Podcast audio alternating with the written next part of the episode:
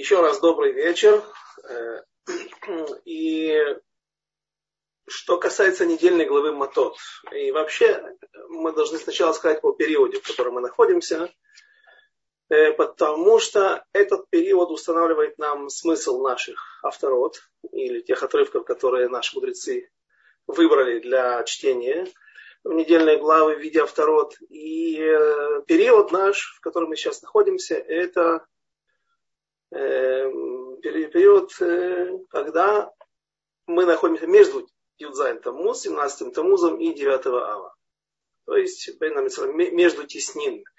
И э, вот эти вот три недели, они и становятся причиной, которая, по которой э, определялись тексты, которые нужно читать. То есть, какая, если спросите, какая связь между недельной главой и второй, то в этот раз будет ответ никакой. Связь со временем. И поскольку у нас траурное время сейчас, траурное или непростое время, когда произошло много непростых событий для нашего народа, в истории нашего народа, то и был, вот сейчас будут читать как раз эти три недели, три э, авторы, которые называются, их цикл называют наши мудрецы почему-то на арамейском языке Тлата де Пуранута в арамейском языке буквы взаимозаменяемы с ивритом. Буква одна из есть некоторые буквы, э, и среди них шин и тав. То есть, если сказано тлата, то это шалош. Если шам, то это будет там. Очевидно, в русский язык слово там пришло из арамейского. Э, и Тлата де Пуранута – это три недельные главы, которые, в которые читается авторам связанные с э, пророчествами о изгнании и о разрушении храма. То есть Пуранут это бедствия, беды. Вслед за этим будут, будут, также недельные главы, в которых не будет э, недельная глава являться, бросать проекцию на вторую, а второй будут э, иметь отношение ко времени. А именно, и они назов, этот цикл будет называться Шева де, де Нехемата или Нехемта то есть семь утешительных авторот. ну, его, э, все они будут взяты из трех пророков. Это Ирмияу, Ехискель и Ишаяу. И здесь, как правило, нету персонажей, нету какой-то алила, так называемый, то есть нету сюжета, а, а идут какие-то пророчества о разрушении, о бедах или наоборот, об избавлении в будущем. И мы постараемся разобрать и найти как можно больше интересного э, из всех этих авторот. Эм, с чего начать? Интерес, э, прежде всего, я думаю, правильно э, нужно сделать небольшой ликбез в историю написания Танаха или составления Танаха, его порядок. В трактате Бабабатра, 14 лист, говорится, что наши мудрецы установили такой порядок книг в Танахе. И этот его вы можете увидеть в своих книгах, которые есть у вас дома. Это первая книга, это книга Йошуа, вторая книга, книга судей, потом книга пророка Шмуэля, книга царей. После этого идет Ирмияу, за ним Ехескель, Ешаяу и Треоса. 12 малых пророков по объему, не по важности. И тут нужно добавить привести так, что наши мудрецы поясняют там на месте, что это не в хронологическом порядке составлен этот список, этот Танах наш. Потому что Ишаяу был задолго до пророка Ермияу. И тогда, вслед за книгой царей, должна была быть э, расположена книга пророка Ишаяу. Однако, что послужило причиной для такого вот изменения порядка? А, тохен, то есть э, содержание э, пророчеств, которые находятся в, кни- в этих книгах. И поскольку книга царей заканчивается э, разрушением первого храма, а книга Ишаяу, она содержит только положительное, или не, все положительное, неправильно говорить так о, о вещах, но книга Ишаяу, она содержит в основном утешительные пророчества. И, соответственно, э, книга Ермия, он содержит только пророчество о разрушении храма, о предвидении этого, о приближении этого времени, о увещевании народа Израиля за их грехи, чтобы они, может быть, как-то попытались отодвинуть э, своим исправлением этих грехов э, приход этих страшных пуранует, то есть э, бед и лишений. И она по своему содержанию походит, подходит по, э, по содержанию, подходит по смыслу к, к, к окончанию книги царей. И книга Ехискеля, в ней есть как плохие или тяжелые пророчества о будущих избавлениях и обедах, так и утешительные пророчества. Соответственно, она расположена вслед за книгой Ермия. И вот уже плавный переход, после того, как наполовину книга Ехескеля состоит из, из э, э, хороших пророчеств и плохих пророчеств, или пророчеств о добром, утешительных или пророчеств о, о бедах, то потом уже в конце поставлена вслед за ними книга Ишаяу, которая полностью говорит нам только о добром, только о хорошем. Э, пророк Ирмияу был из города Анатот, или из поселения Анатот. Э, оно и сегодня существует. Он же город Нов, знаменитый город Коаним.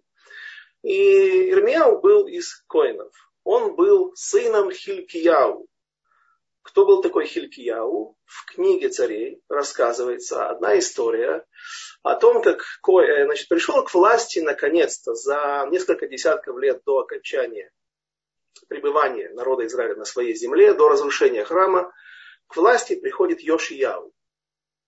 Йошиот э, это фундаменты, это основы. И э, один из слов синоним, которого обозначаются основой. И поскольку много лет, много, около 200 лет не делался ремонт в храме, то Йошияу затеял этот ремонт. И вдруг была найдена книга, Сефер Тора. Не книга, Сефер Тора, свиток Торы. Он был найден в одном из порогов, где-то там замурованный. Но в чем была проблема? Почему э, тяжелое произвело впечатление нахождение этой книги, когда Хилькияу, Коэн Гадоль, сын Шафана, э, он же отец пророка Ермияу. Э, дело в том, что этот, э, вот как у нас в синагогах ведется, Сефер Тора, когда его открывают, где он должен быть открыт?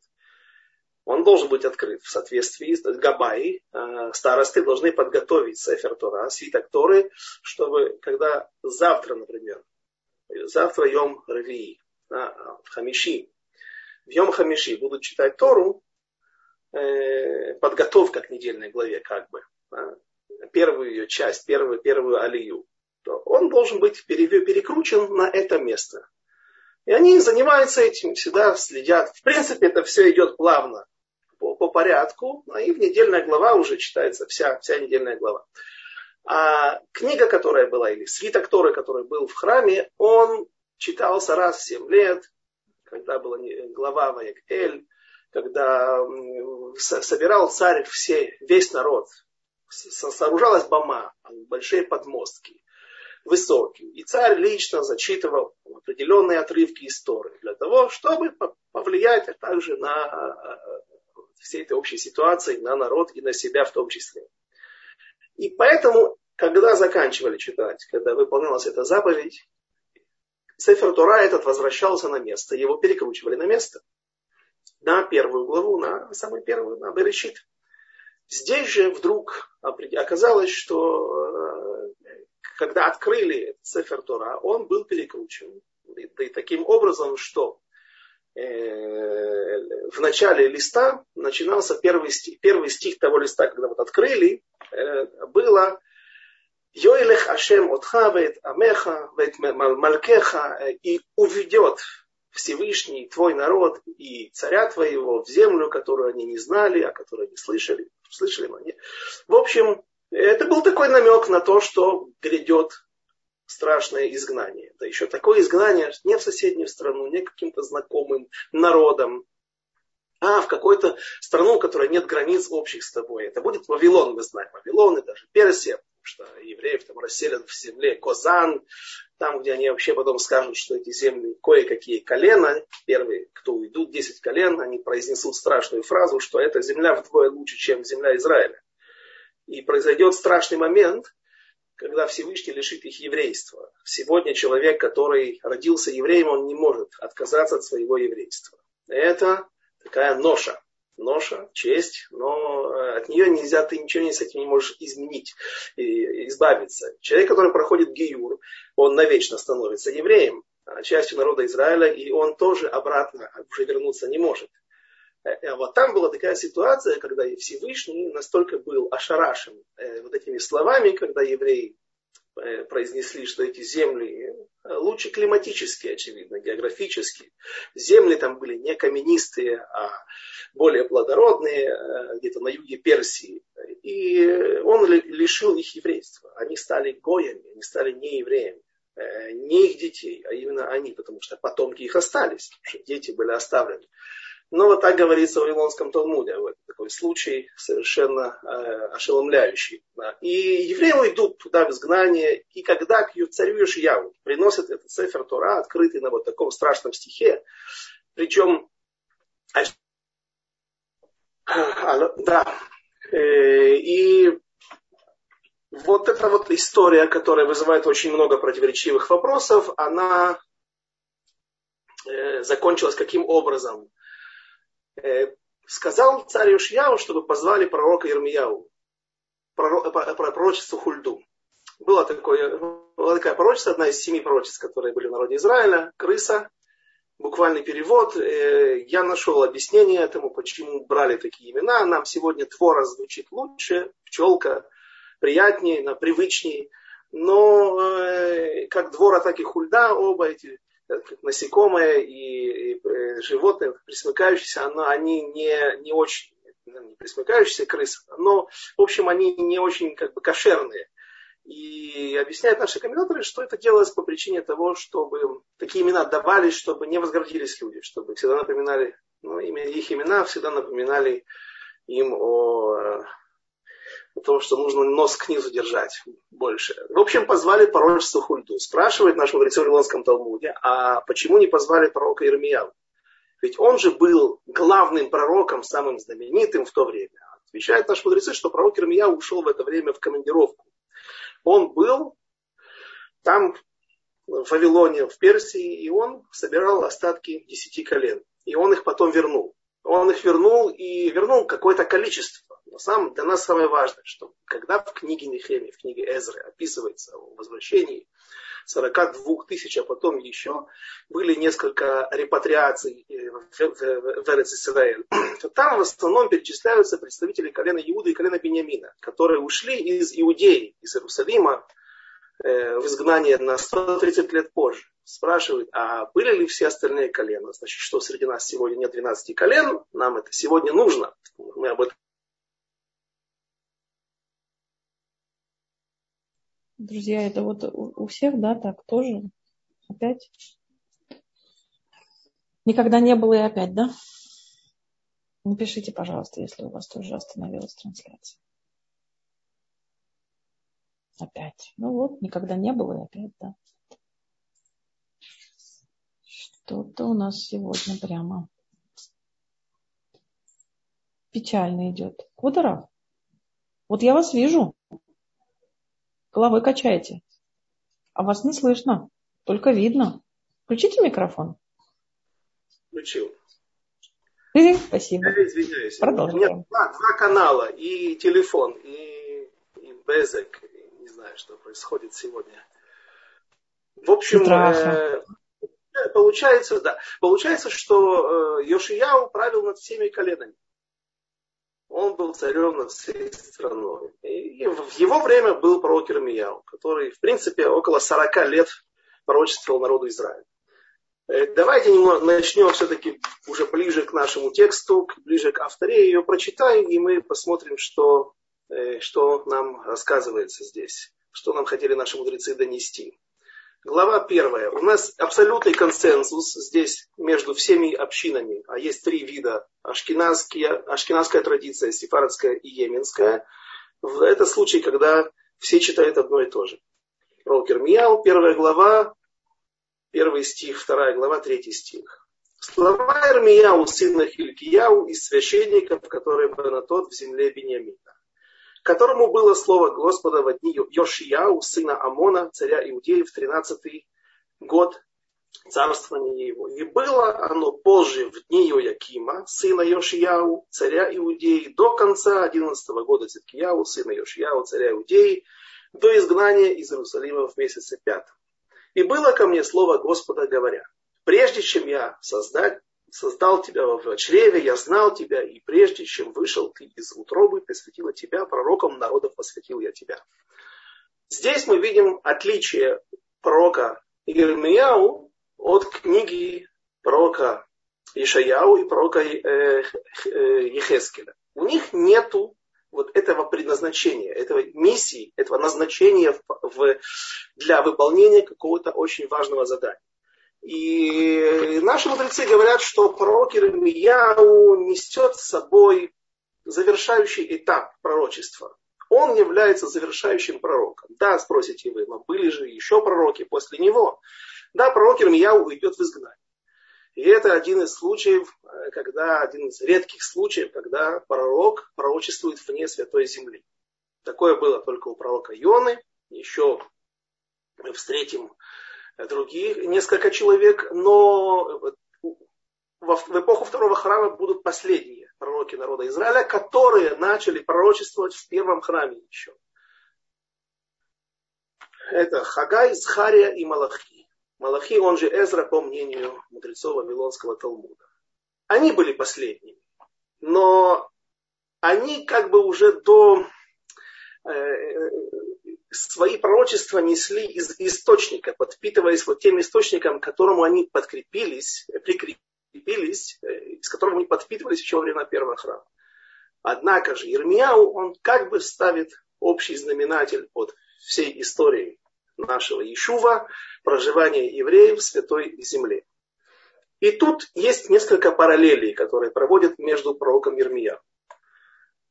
Ну, нам нужно будет разобраться с этим, потому что это вызывает некие противоречивые мысли. Эм, параллель между Рахав и между Ермияу.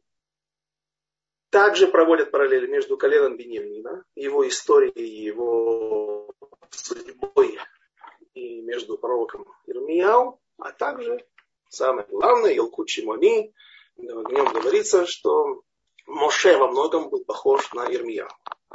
И вот тут будет ответ на наш стих, я забегаю вперед, почему у Ирмияу было вот такое э, э, назначение к миссии, призвание некое. Потому что, объясняют наши мудрецы, как Моше был призван для того, для того, чтобы начать созидание народа Израиля, а именно выход из Египта был, является как бы рождением народа Израиля, как, как в той форме, которая он существует сегодня, приобретением Торы, э, то пророк Ирмияу, он как бы ставит точку над пребыванием в Святой Земле, точку не, не, не окончательную, разумеется, но точку над Иерусалимом, и э, в этом тоже есть как бы его призвание. В этом он похож, к сожалению, с обратной стороны на Моше. Итак, что же наши мудрецы говорят по поводу, например, связи между Беньямином и э, Йошияу и пророком Ирмияу? Как Яков по-настоящему был благословен свыше, пока не появился на свет Беньямин, что ознаменовало появление 12 граней народа Израиля. 12 колен и 12 граней. Так и среди пророков, пророчествовавших разрушение Иерусалима, Э, не стали ясны эти пророчества до тех пор, до тех пор пока не пришел Ирмияу и не сказал все окончательно, не пояснил все. То есть было много пророчеств увещевающих, было много пророчеств об изгнании грядущем, однако же Ирмияу все расставил на, по местам, э, к сожалению. Я еще раз воспользуюсь э, объяснением, что значит 12 граней, почему они так важны.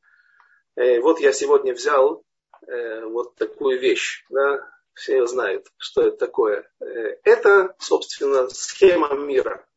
Если взять шар и расположить и сжать его, сделать как бы трехмерное, э, трехмерное измерение, то получается у нас шесть сторон. Вверх-вниз, север-запад, север-юг, э, запад, восток-запад. И если посчитать у этой сферы, у этого куба, вот эти вот грани, границы, их получится 12. 4 сверху, 4 снизу и здесь 4. Это и есть вот это вот народ Израиля, это и есть мир. Это и есть вот та универсальная схема, э, когда о народе можно говорить, что он мушлам, он целен. То есть, если все это имеется, если все это отработано, какие-то определенные качества, а это, наверное, нужно, нужны десятки уроков для того, чтобы объяснить, что, какими качествами, какие качества несли для народа Израиля э, каждый из колен.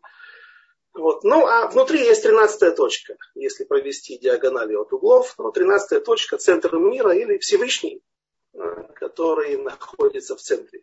Ашем Эхад. Поэтому не нужно бояться 13 цифры или 13 числа. Она хорошая. А все, кто, все что э, все, кто говорят, что это не так, это несчастная цифра, несчастливая, это все неправда. Кто-то придумал для того, чтобы, возможно, вот, э, раз, развеять миф о универсальности народа Израиля. И Пока Бениамин, сказано, не пришел в мир, мать его была жива. Страшно, да? То есть как звучит, э, он, в нем, у него как бы есть вина, что ли. Потому что мама его, Рахель, умерла во время родов, рожая его. Пока пророк Ирмияу не появился на свет, как пророк не стал пророчествовать, евреи не покинули Иерусалим. И тут мы переходим к э, другой параллели, которая нас связывает между, пытается провести между пророком Ирмияу и Рахав. Кто такая была Рахав? Рахав, зона, Рахав блудница женщина, которая держала у себя э, харчевню, от слова зона, от слова мезонот, так поясняют. Хотя на самом деле э, это было, по моему мнению, все вместе. Это был и такой дом, куда приходили или люди отдохнуть, э, сначала покушать, а потом и отдохнуть. И туда к ней направились наши разведчики. Первые разведчики, уже новые разведчики, только два, а не двенадцать, которых отправил Йошуа. Калев бен Ефуне и э, кто, был, э, кто был второй?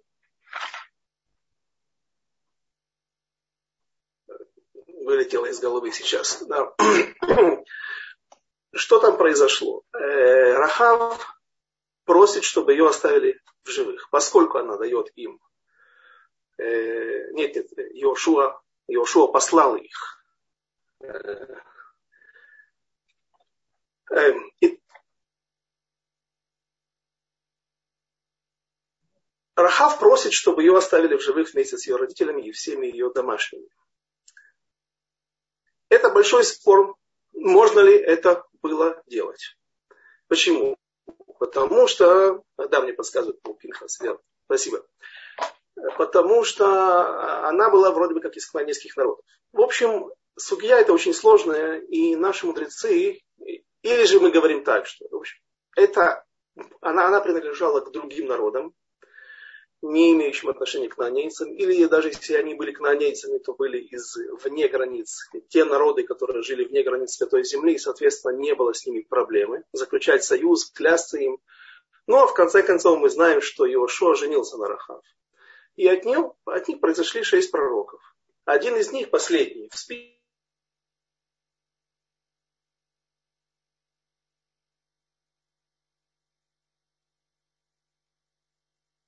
проводят параллель, что все, что было сделано с Рахав, это аукнулось потом народу Израиля. Они приблизили людей, которых вроде бы не нужно было приближать. В конце концов, у пророка Ирмияу, я не стал выписывать эти стихи, их очень много, этих параллелей, я просто перескажу. Пророк Ирмияу сам говорит, увещевает народ Израиля, что вы, присоедин... вы, вы соединяетесь с другими чужими народами. Вы делаете то, чего делать нельзя, занимаетесь ассимиляцией, а, просто служите их богам. И это приводит к, э, приведет к неминуемому, неминуемому изгнанию.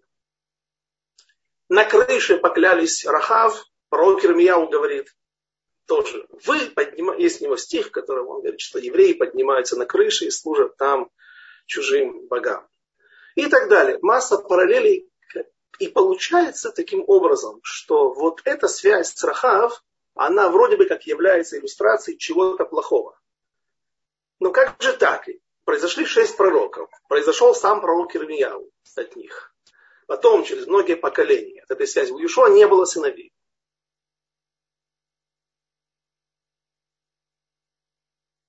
Правильно ли говорить, что Юшуа не понимал, что он делал? Правильно ли говорить, что он ошибался? И вот здесь я хотел бы привести объяснение, которое поможет нам э, приучить, приучить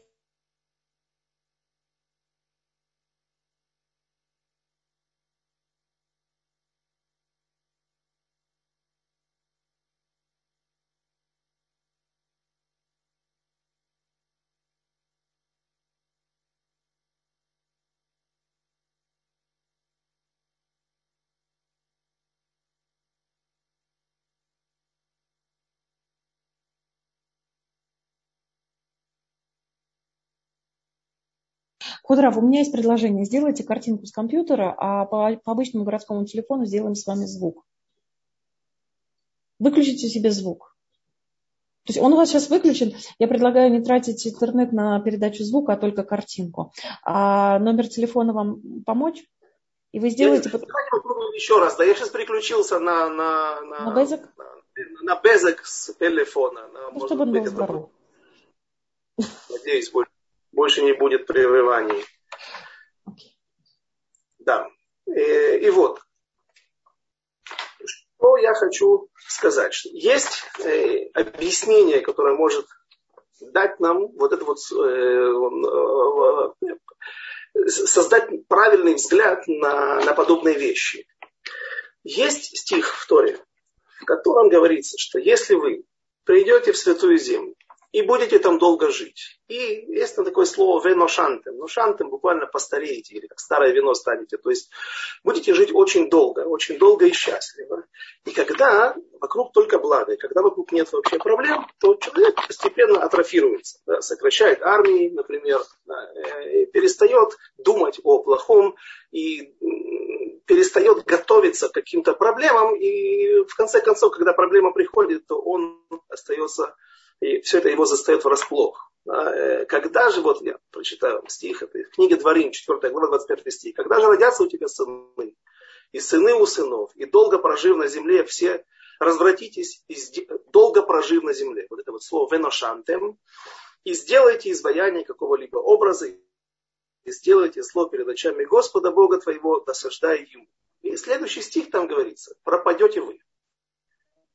И вот, слово веношантем его гематрия 852.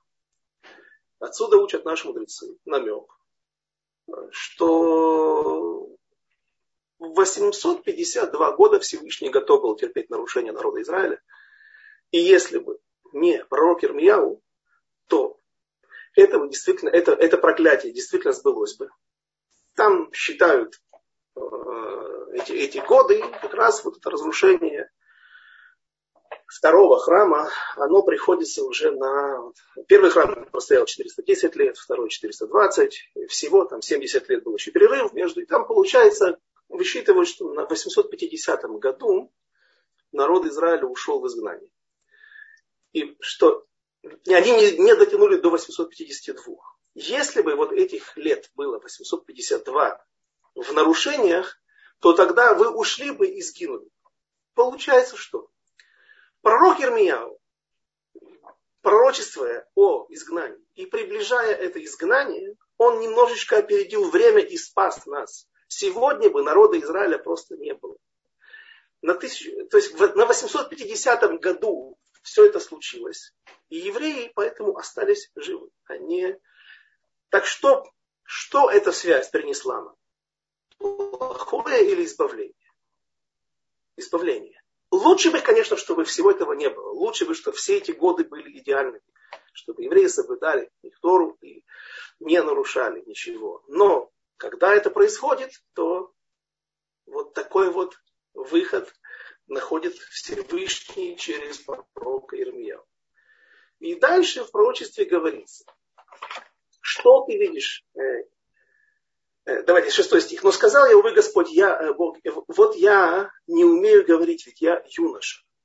Они наар. Наар, эм, слово это означает юноша. Наши мудрецы в Талмуде называют этот период от 17 до 21 года. Это как раз то время, когда формируется личность человека. Это как раз то время, когда период, в этот период между Ешива Ктана и до конца Ешива до, до женитьбы находятся наши юноши религиозные, которые учатся в Ешивах. И это время не только формирования личности и основных приобретений, главных в нашей жизни, в жизни будущих мудрецов Торы, а это еще и период, когда можно и хорошо упасть и разбиться. В общем, это период созидания и э, борьбы за будущее не всегда Наар соответствует такому возрасту. Йошуа Наар, когда он ведет войска против Амалека, э, Маше там на горе сидит с руками, ему подпирает руки камнями, все знают эту историю, а 60 э, лет ему где-то было в это, в это время. Когда Батья, дочь Паро, находит, потом будет, станет Батьей, да, она находит мальчика, Моше, который плачет, сказано «Веанар бохе». Ему было всего несколько месяцев, сказано, что он наар. Наар бухе, ничего себе юноша. Ну, младенец еще. Э, Йосеф наар. Йосеф подходит, он в 17 лет был продан в Египет, э, он как раз идеально подпадает под, э, под этот возраст. Ну и пророк Ирмияу говорит, они наар. Поэтому объясняют наши мудрецы, что Наар это человек, который умеет э, отделять э, мудрое от, от, э, от, от пустого. То есть, когда человек берет и менаэр, ленаэр слово, да, означает трясти, когда он вытрушивает мусор или трусит ковер, то он избавляет ковер от мусора. И вот человек, который достиг какого-то уровня мудрости, то он уже может отделять нужное от ненужного.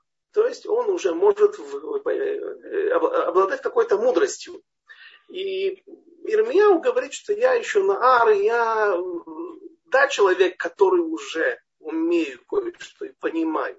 И вот удостоил, более того, удостоился чести стать пророком. Это же не каждому дано. Это значит, что корень его души, все, все у него хорошо вроде бы. Но он еще боится он все-таки здесь подчеркивает свою не духовную сторону, а именно возраст свой. Я все-таки не обладаю еще теми знаниями и тем авторитетом, чтобы идти и увещевать народ Израиля. Стих 7. Но сказал Господь мне, не говори, я отрок, ибо куда не пошлю я тебя, пойдешь, и все, что прикажу тебе, будешь говорить. То есть Всевышний не оставляет ему выбора. Э, еще я вспоминаю историю, когда Нааман э, заразился проказой, военачальник сирийский, то у него сказано, что была Наара Актана. Поскольку это э, противоречивые слова, Наара Актана, если она Наара, так она уже девушка. Если она Ктана, это значит еще до, до Батмитсвы. Э, поэтому некоторые переводы, обходя эту проблему, написали «нааритянка». Кто такая нааритянка, где у нас есть такие земли? Известно, что она была еврейкой в земли. Да. В общем, поэтому наши мудрецы объясняют, она, с одной стороны, была ктана, по возрасту она еще была до возраста Батмитсва. Ее захватили во время налетов на, на землю Израиля. Но она была настолько мудрая, что она уже была как Нара. И поэтому она сказала Нааману, смотри, я вижу, что про, э, вот это проказа твоя, это необычная проказа, заразная. А это и духовная проказа, еврейская, которая приходит за гордыню. Поэтому тебе нужно исправить твою гордыню. В общем, иди в Израиль и исправляй там у пророка. Что и произошло. Это вот пример, когда кто-то, кто еще по возрасту не подходит к юноше, или к, к, к, юному возрасту, тем не менее называется Наар. И Всевышний говорит Ермияу, не бойся никого, ибо я с тобою, чтобы спасти тебя Слово Господа. И вот это предназначение пророка Ермияу для того, чтобы он выполнил свою миссию. С одной стороны, мы уже сказали, он должен запечатать как бы период пророчества, он должен подвести общий знаменатель, подвести, поставить точку на пребывание народа Израиля в Святой Земле, приближает первое изгнание, а будет говорить и о других, но мы-то теперь понимаем, что он выполняет великую миссию спасения народа Израиля. И вот здесь дальше. В пророчестве есть два основных указания на два основных э, сюжета, скажем так, о миндально, ветке миндального дерева и о разду, раздутой э, кипящей кастрюле. И вот говорит в девятом стихе Всевышний. Простер Господь свою руку и коснулся уст моих. И сказал мне Господь, вот я вложил слова твои в уста твои. Смотри, я назначил тебя сегодня над народами и над царствами, чтобы искоренить и разбивать, и губить, разрушать, строить и насаждать. Насаждать. Э, рассказывается, что Иеремия уйдет в изгнание вместе с народом Израиля, и там один из палачей или из тех надзирателей, который будет э, вести основную группу евреев, он будет обращаться с уважением к Ермияу и предлагать ему, я сейчас ухожу в Вавилон я сейчас иду туда, в нашу столицу. Ты хочешь остаться здесь, тебе здесь удобно или нет, или может быть ты уйдешь с нами. Ирмияу говорит, я думаю остаться. Тут народ Израиля начинает плакать. Как сказано в Таилим, Куф, 136 кажется, там, э, в своей главой, э, главе э, Аль народ Бавель Шам Яшавну Гамбахину. Там, на реках Вавилонских, сидели мы и плакали когда мы плакали. Вот когда Ирмияу сказал, что он хочет остаться, прекратить свой путь и найти какое-то место в, в изгнании, народ начал плакать. Ну, в общем, видно, что к нему относятся хорошо, и, с уважением, и э, вот как бы частичная реализация то, тех стихов, где сказано, что я поставил тебя над народами.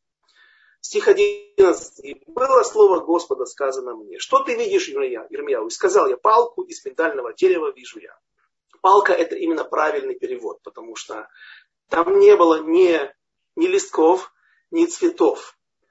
Это была именно палка, потому что макель написано на иврите. Если бы это была ветвь, обычная, с листвой, с, э, с цветами, с цветками, э, то нужно было бы сказать слово саиф, это ветвь, сегодня параграф используют, там это тоже слово означает ветвь или Анаф, э, здесь сказано именно Макель. Макель, который еще не, ну вот словно он после зимы стоит, обсыпалась с него, осыпалась, осыпалась листва, на нем нет ничего. Но он скоро даст, появятся почки и появятся цветки. И на что это намекает? Во-первых, шакед, миндальное дерево, мы сегодня называем это шакед. И это то, вот, тот э, подсказывает, тот намек на пророчество Ирмияу о том, что все это скоро сбудется. Всевышний говорит, я лишь кот, это усердно что-то делать.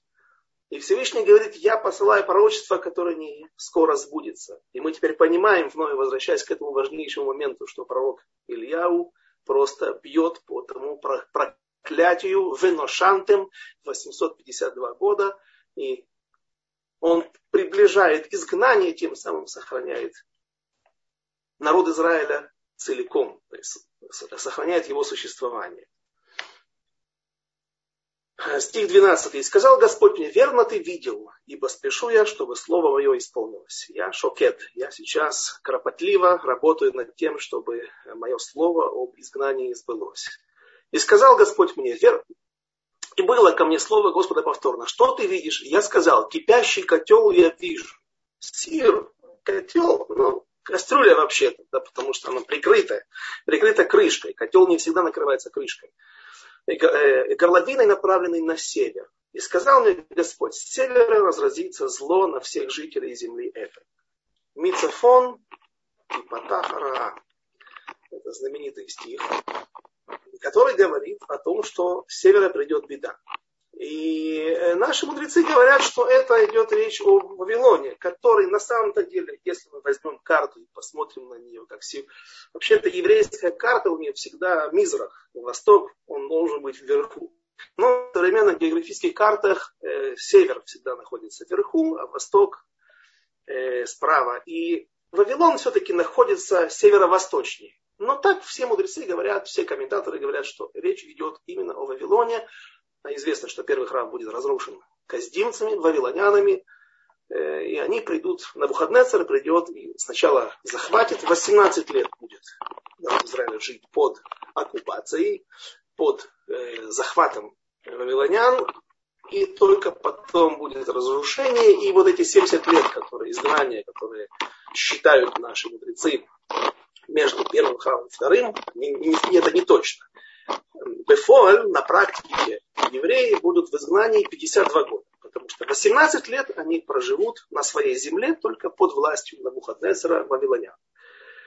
Есть некоторые комментаторы, которые, наши современники, которые пытаются сказать, что это речь идет о э, будущем, о войне Гога и Магога, Гога из Магога, так нужно правильно говорить, который э, придет и попытается уничтожить Иерусалим, и тогда разразится война, и практически все народы соберутся здесь. Будет противостояние, якобы кто-то будет защищать Иерусалим, кто-то будет пытаться его уничтожить. Это отдельная тема, есть отдельный авторот на это. Но э, есть такая традиция, которая э, по ней говорится, что значит, у Виленского Гаона под его именем. Говорится, что якобы он так говорил, э, Рау Браунсдорфер, э, из Эйда Харидита, он так рассказывал потом о Губинского Гаона, рассказывает, что вот такая у него есть традиция, что если, когда войска России займут Константинополь, то есть Истамбул современный, куда они стремятся и всегда заявляют вот, геральдические курочки, курочки да, или двуглавый орел, он э, является олицетворением того, что Россия называет себя э, наследницей Византии нету короны, потому что Константинополь сегодня захвачен другим государством, другой страной. И вот когда российские войска будут находиться в Константинополе, то в земле Израиля лучше не снимать, не нужно снимать субботние одежды, потому что это уже на носу война Гога и Магога, и э, Гога из Магога, и то есть приближается конец, приближается окончательное избавление, и поэтому нужно быть готовым в любой момент к встрече Машеха. Соответственно, не нужно снимать субботние одежды с себя. Насколько нужно мы должны э, ждать, насколько можно верить этому, я не знаю. Но если мы скажем, что вот, вот, идет речь о севере, что с севера придет беда, с севера придет война, у меня есть некое сомнение в правильности этих, э, э, этой традиции, даже не не пророчество, э, потому что наши мудрецы говорят, что Гог, Ума Гог, возьмите, посчитайте, гематрия 70. То есть не идет речь только о России. Придут все. Россия придет через Константинополь, через э, северные народы, Северная Европа придет через э, э, Гибрал, э, Босфор и Дарданеллы, англичане придут через Гибралтар, китайцы придут через Суэцкий канал. В общем, соберутся все здесь в мире. Мы говорили как-то на одном из предыдущих уроков, что сегодня мир делится на две части.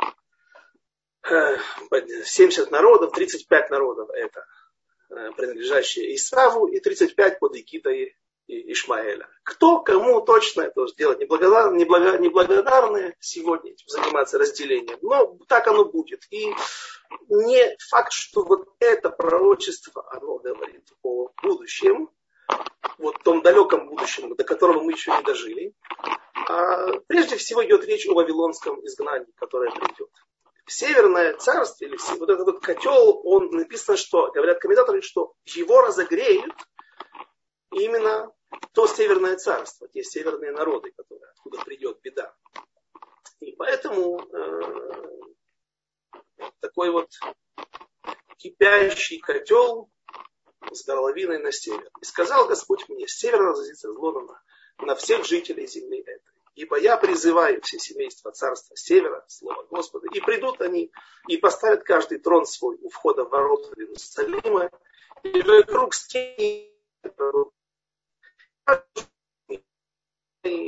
за, все их, за все их зло, за то, что оставили меня и воскурили божествам другим и поклонялись изделиям рук своих. То есть, все-таки, да, похоже немножко на э, Ахарита Ямим, конец наших, конец, конец э, дней. А ты припаяшь поясницу свою и встань и говори им, что я наказываю тебе, не бойся их, чтобы я не сразил тебя перед ними. А я вот поставил тебя сегодня городом крепостью, колонией железной и стенами медными над всей этой землей для царей Иудеи, вельмож ее, и священников ее, и народы земли. И воевать будут с тобою, но не одолеют тебя, ибо с тобой я слово Господа. Э, есть еще стихи в конце, когда Всевышний говорит, наши мудрецы добавили именно вот начало следующей главы для того, чтобы все-таки закончить хорошим, когда Всевышний помнит о том, как Хесет Неураих, когда ты пошла за мной, твой Хесет, народ Израиля, Кнесет Израиль, ты, пош, ты пошла за мной, за народа, за Всевышним в пустыню, не думая о последствиях, что мы будем пить, что мы будем есть и так далее. Но это были те далекие времена, когда как раз Моше занимался выходом из Египта, а сейчас мы занимаемся выходом из Иерусалима во время пророка Ирмияу. Что еще можно сказать э, об этой истории? Или о, например, Макель, Шакет, ветвь или палка миндального дерева. С момента, когда появляются почки, и до момента, когда появляются цветы на, на дереве миндальном, это период 21 дня. Как раз у нас период от Юдзайн Тамуз и до 9 Ава, это 21 день. Есть еще один период у нас, который он состоит из 21 дня. Роша Шана, если от нее читаем до Симхат Тора, до Ошана Раба, до последнего дня праздника Суккот, у нас тоже 21 день. Есть история, которая рассказана в Вавилонском Талмуде, в типа Хорот, не брах, Брахот, Хорот, где э, один приехал, э, один из Хахмей Атуна, э, один греческий мудрец из Афин, он приехал в Иерусалим и спросил Раби Ханани, вот неужели есть как что-то, у вас в Евреев все это связано, а, есть ли связь между вот этими 20, 21 днем от Юдзайн Тамуз и до 9 Ава, и между 21 днем от, от Рошашана и до э, Ошана И ответил ему, э, этот мудрец еще и разговаривал с загадкой. Он принес ему два яйца. Сказал ему, смотри, одно яйцо от белой курицы, другое от темной курицы. Можешь ли ты мне по яйцу определить и сказать, какой курице принадлежит какое яйцо? Раби Ханани ему ответил загадкой сказал, если ты отгадаешь мою загадку, тогда она, она же и будет ответом на твою загадку. Он вынес два куска сыра белые. Он сказал, одно сделано из молока козы белого цвета, у другой же козы шерсть была черная, черного цвета. Можешь ли, если ты мне сможешь определить, от какой козы, из молока какой козы сделан сыр, вот этот или иной кусок, тоже тогда это будет, я тебе отвечу на твой вопрос насчет яиц. Что объясняет Марша, что э, Раби Ханани ответил таким образом греку.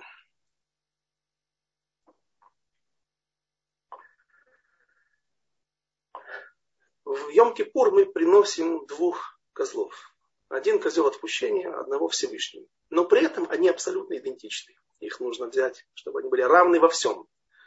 Цвет, возраст, деньги, за, которые они будут куплены, они должны быть похожими. Все должно быть идентично.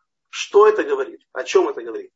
Что для нас служение, как вот этого козла, которого козла отпущения набросаем в пустыню, там со скалы, а, сатану, так и служение Всевышнему, они в принципе одинаковые. Не то, что мы, хас шалом, да, э, а, а, даем какую-то важность или уважение сатане. Нет, мы просто сатану, мы просто выполняем волю Всевышнего. Он нам так приказал делать.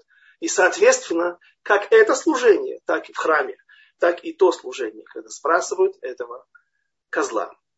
И вот эти два периода для нас также должны быть идентичными. То есть это неплохой период от Юдзайн Тамуз до 9 Ава. Это период, когда мы должны переосмыслить свои поступки, когда мы должны измениться, когда мы в лучшую сторону, когда мы должны, собственно, это и есть прогресс. Вот эти дни. И тот, для кого вот эти 21, эти 21 день, они важны, они, он правильно их использует, он смотрит на них как на заповедь, как на такой же приказ Всевышнего исправлять себя, то тогда у него есть и следующие 21 день. Тогда он и в те дни сможет правильно себя повести, правильно э, прийти к правильным выводам да, и удостоиться чести уже в те дни, когда, казалось бы, все только хорошее идет. Рошишана, Йом-Кипур и вот они тоже, и Сукот и так далее, они тоже зависят от этих 21 дня. Так ответил Раби Ханане этому греку. А есть еще одна история похожая. Так, грек пришел к мальчику, поймал мальчика какого-то на улице в Иерусалиме. Говорит, я слышал, у вас тут даже дети очень мудрые. Он приехал из Греции а, и, вот, и показал ему тоже, сделал же тот же трюк с ним показал ему два яйца, а мальчик вынес и, и наоборот, он показал ему два куска сыра, а мальчик вынес ему два яйца из ближайшего маколита, из гастронома. И сказал ему дальше, объяснишь мне это, оно и будет объяснением на твой вопрос. И один из наших современ... не современников, предыдущих поколений, там Лазарс, он объясняет это таким образом что грек этот говорит, я понимаю, если евреи живут в Иерусалиме, все соблюдают, ходят с пейсами, в шляпах, да, надевают филин, э, это да, действительно вот тот вот иуд, то э, предназначение, которое они выполняют. И этим они показывают, что они действительно достойные люди. И несут ношу вот это вот первенство, или точнее э, избранности, что это обязанность, а не какой, какая-то привилегия. Ну что сделать, если у нас в Греции столько евреев, которые ни кипы у них нету, ни пейств у них нету, и у них только сережки в ушах, и наколки, на, на, на, где у них только нету. А, в общем, э, они живут, они ничем не отличаются от греков. Ничем буквально. Своим образом жизни и внешним видом и, и так далее. И поэтому какая разница? Вот эти, а этот произошел от козы такого цвета, а этот произошел от козы такого цвета, кусок сыра. Да. Все равно они одинаковые, в конце концов все сыры одинаковые. То есть оспар, очередное оспаривание первенства или избранности народа Израиля. А мальчик вынес ему два яйца и сказал, смотри, да, два яйца эти тоже выглядят внешне ничем не отличающиеся друг от друга. Однако же, у этой у этого мама еврейка, у этого мама гречанка. И вот когда это яйцо мы подложим, пусть и белое, такое же, как и греческое, от греческой курицы. Но если мы подложим под еврейскую маму, то она, в конце концов, она согреет его своим теплом, и из нее проклюнется, и все увидят, что внешняя оболочка это только внешняя оболочка. Серьги в ушах, в носах, так, шватим, эсер мицвод, Асерет Деброд, все это лишь внешнее проявление, однако же еврейская сущность сидит в нем. И он говорит, что, то есть, сказал ему, что даже вот тот вот грек или еврей, который живет в Греции и внешне выглядит как грек, но если на его душу капнуть немножко, если э, придет момент, когда он сможет пробудиться от этого периода 21 дня, или от другого периода, или еще от чего-то, но в конце концов он из него проклюнется, вот та еврейская душа, она выйдет наружу, и тогда мы узнаем, кто на самом деле является этот человек, и с этим ничего не сделать. Вот это то, что я хотел сказать о не очень э, обнадеживающем пророчестве, которое, к сожалению, сбылось пророка Ирмияу. Однако же э, есть, наши мудрецы находят э, в этих стихах обнадеживающие вещи для нас на будущее, э, которые я и пытался передать э,